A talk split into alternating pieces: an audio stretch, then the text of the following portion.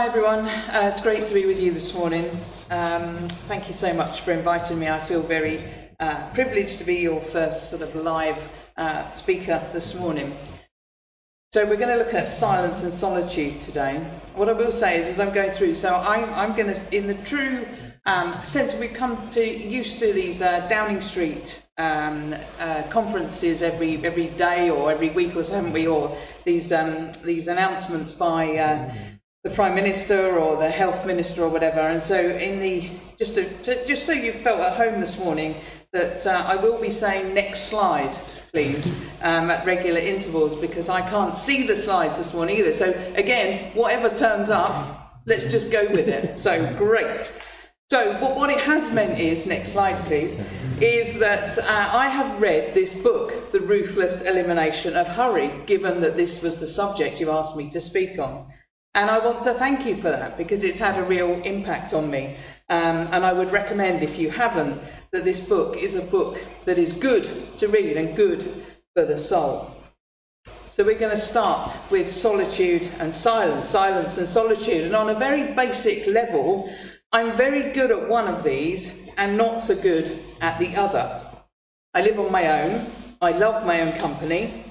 I'm very comfortable with solitude, not for huge lengths of time, obviously, but I'm very comfortable with that. But silence, not so good. I always have to have some noise in the house. I've got two dogs who do make a lot of noise, but I always have to have some noise in the house, some music, or the television very often is on, even to go to sleep, which I know is not a good thing, but, it, but I, I, I do struggle with that a bit. But actually, that's not what we're really looking at this morning, is it? We're looking at the discipline of silence and solitude. Because we live in a world where to be totally alone, with no contact, no distraction with anything or anyone, is tricky, even if you live on your own. Because, next slide please, Twitter keeps tweeting. Facebook, Instagram, Snapchat, just click your way through them, all keep notifying us. Even Alexa will talk to you. If you ask her to, she'll chat away to you about whatever subject you want. The TV is on, the phone is on, and we're never really out of touch unless we purposefully turn off devices and move ourselves to a place of quiet and solitude. You see, in the discipline of solitude and silence, we're learning to do just that, to be purposeful in our desire to stop. Stop doing, stop producing, stop pleasing, stop entertaining ourselves and others, stop obsessing, stop doing anything except succumb simply our naked selves before God and to be found by Him. The fact is that when we practice solitude, we're actually drawing ourselves closer and closer to this important, most important person in our lives, to Jesus. And we need to point out that, yes, being alone is a, with Jesus is a, is a great thing, and deliberately making time for God and God alone is a great thing. But actually, what we're doing in that moment is we're building a relationship. That just being on our own with God is building a relationship. And we know that it's possible to be alone with God in a room full of people. Because if you're focused on that relationship, you're alone with God. And how wonderful is it going to be when we're allowed to be in a room full of people again, but actually to still be alone with God in those moments? Because the normal practice, if you like, of silence and solitude is to get alone, get alone with God, is to, uh, is to set aside time, hours, days even, to be alone with Him. Perhaps you take a walk sit beside a lake or in a field. Find a quiet spot in a park or in your garden, or even a secluded chair in your house somewhere that you make that decision to spend some time alone with God. As long as all communication is off, then that's alone. But actually, the point of that time in solitude and silence is just to do nothing.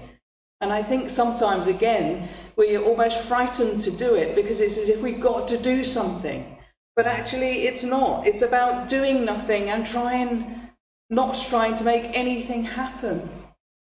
Just to be purposeful in that moment. We're going to look at some examples from the Bible of some people who exemplify the benefits of solitude and silence. We're going to look at, next slide please, Jesus, John the Baptist, and Paul. And then how we can practically practice this discipline. And to look at some quotes from some clever people who have some good advice or have some good observations for us. But let's look at Jesus. Next slide, please. Because Jesus began his public ministry with 40 days of withdrawal into the desert wilderness. He went there to fast and to pray in solitude and silence. You can read this in Matthew 4, Luke 4, and Mark 1. He was alone, hungry, thirsty, surrounded by wild animals, and tested by Satan. I think sometimes we can read this story, this, wonderful story of Jesus' time in the wilderness, and almost feel sorry for Jesus, thinking he was weak and vulnerable, and how did he just, how did he even survive that time? And we also tend to think that being in a wilderness place is a place of weakness. But the truth of it is that Jesus' wilderness was the time that the Father and the Scriptures and ministering angels strengthened him. His time alone with God in the wilderness and quietly focused on Him empowered him, strengthened him, made him able to resist the devil's temptations, and it focused and prepared him on his public ministry. Jesus' time in the wilderness was not a time of weakness for Jesus. It was a wonderful time of growth and empowerment. And throughout his ministry um, of preaching and healing and discipling, we see him using this discipline a lot, removing himself from crowds again and again, often getting up very early to do so, in order to be quiet and alone with God. There are many examples of this in the Gospel. Um, next slide, please. Let's read one in Mark 1:35. Early in the morning, Jesus got up, left the house while it was still dark outside, and went to a deserted place to pray. Jesus' rhythm of intimacy with his Father was how he stayed renewed and empowered and, and used the Holy Spirit in his life for, and, and for his life and ministry. And also in quiet prayer, he listened to God and he received discernment on many things to choose the 12 disciples. To uh, when he would move from one city to the next city, when he would, when he would decide where it was right to speak to someone or to move on or to heal someone or to move on. These decisions are not decisions he made um, off the cuff. These are decisions that he had discernment over. You know, if we ever needed evidence of the power of solitude with God, it's in the life of Jesus. And Jesus taught his disciples to follow this practice as well. Next slide, please. Mark 6, verses 31 and 32 says So Jesus says to his disciples, Let's go out into the wilderness for a while and rest ourselves. The crowds gathered as always, and Jesus and the twelve couldn't eat because so many people came and went. They could get no peace until they boarded a boat and sailed towards a, des- a deserted place. He knew that they needed to be away from it all, to be in a quiet place, to pray, and to be restored. John the Baptist, next slide, please. John the Baptist is another one in the Bible who practiced solitude with God. And I don't know if you ever have this picture of John the Baptist. He's quite a figure, wasn't he? This man living in the wilderness, surrounded by wild animals, dressed in a hairy camel outfit with a big belt tied around the middle, and he ate locusts and wild honey. This is the picture of John the Baptist we have. And his message was as blunt and as uncompromising as the surroundings he lived in. Repent, for the kingdom of heaven is near. John lived in the desert. He had his disciples eventually, yes, and hundreds of people would come out every day to be taught by him and be baptized. Jesus said that John the Baptist was the greatest of all the prophets, and all of whom were pretty big on solitude.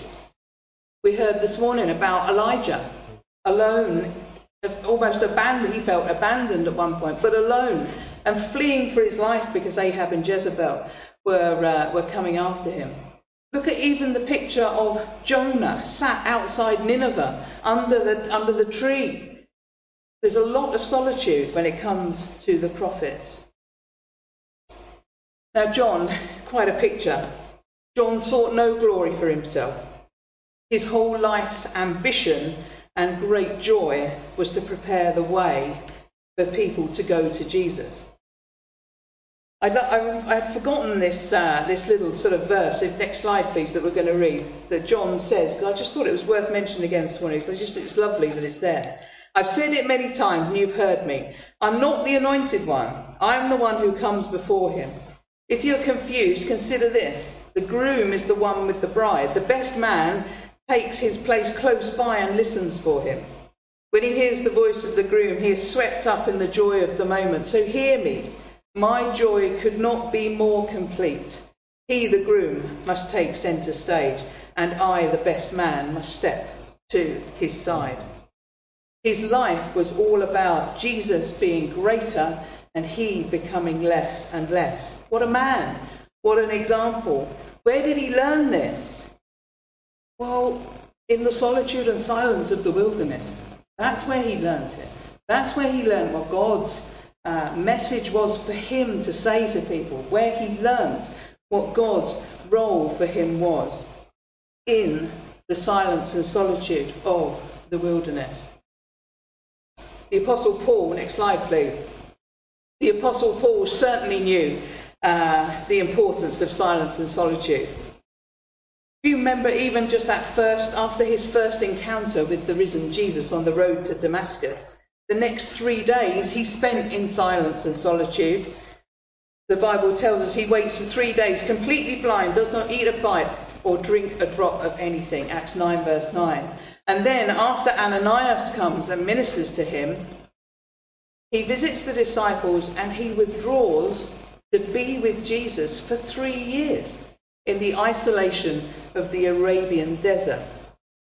Galatians 1 15 to 16, next slide please, says this But God, who set me apart even before birth and called me by his grace, chose to his great delight to reveal his Son to me so I could tell his story among the nations. I didn't confer with anyone right away, nor did I go to those who were already emissaries in Jerusalem. I went straight to Arabia and later returned to Damascus. After living this adventurous mission for three years, I made my way to Jerusalem and spent 15 days with Cephas, who you know as Peter. The wilderness was Paul's training ground, training to do what God had set him apart to do, a place of empowerment, a place of knowledge, because he was alone with God to listen and to hear. So let's get a bit practical, shall we? Because we don't all need to be monks or nuns living in isolation uh, to practice the discipline of solitude and silence.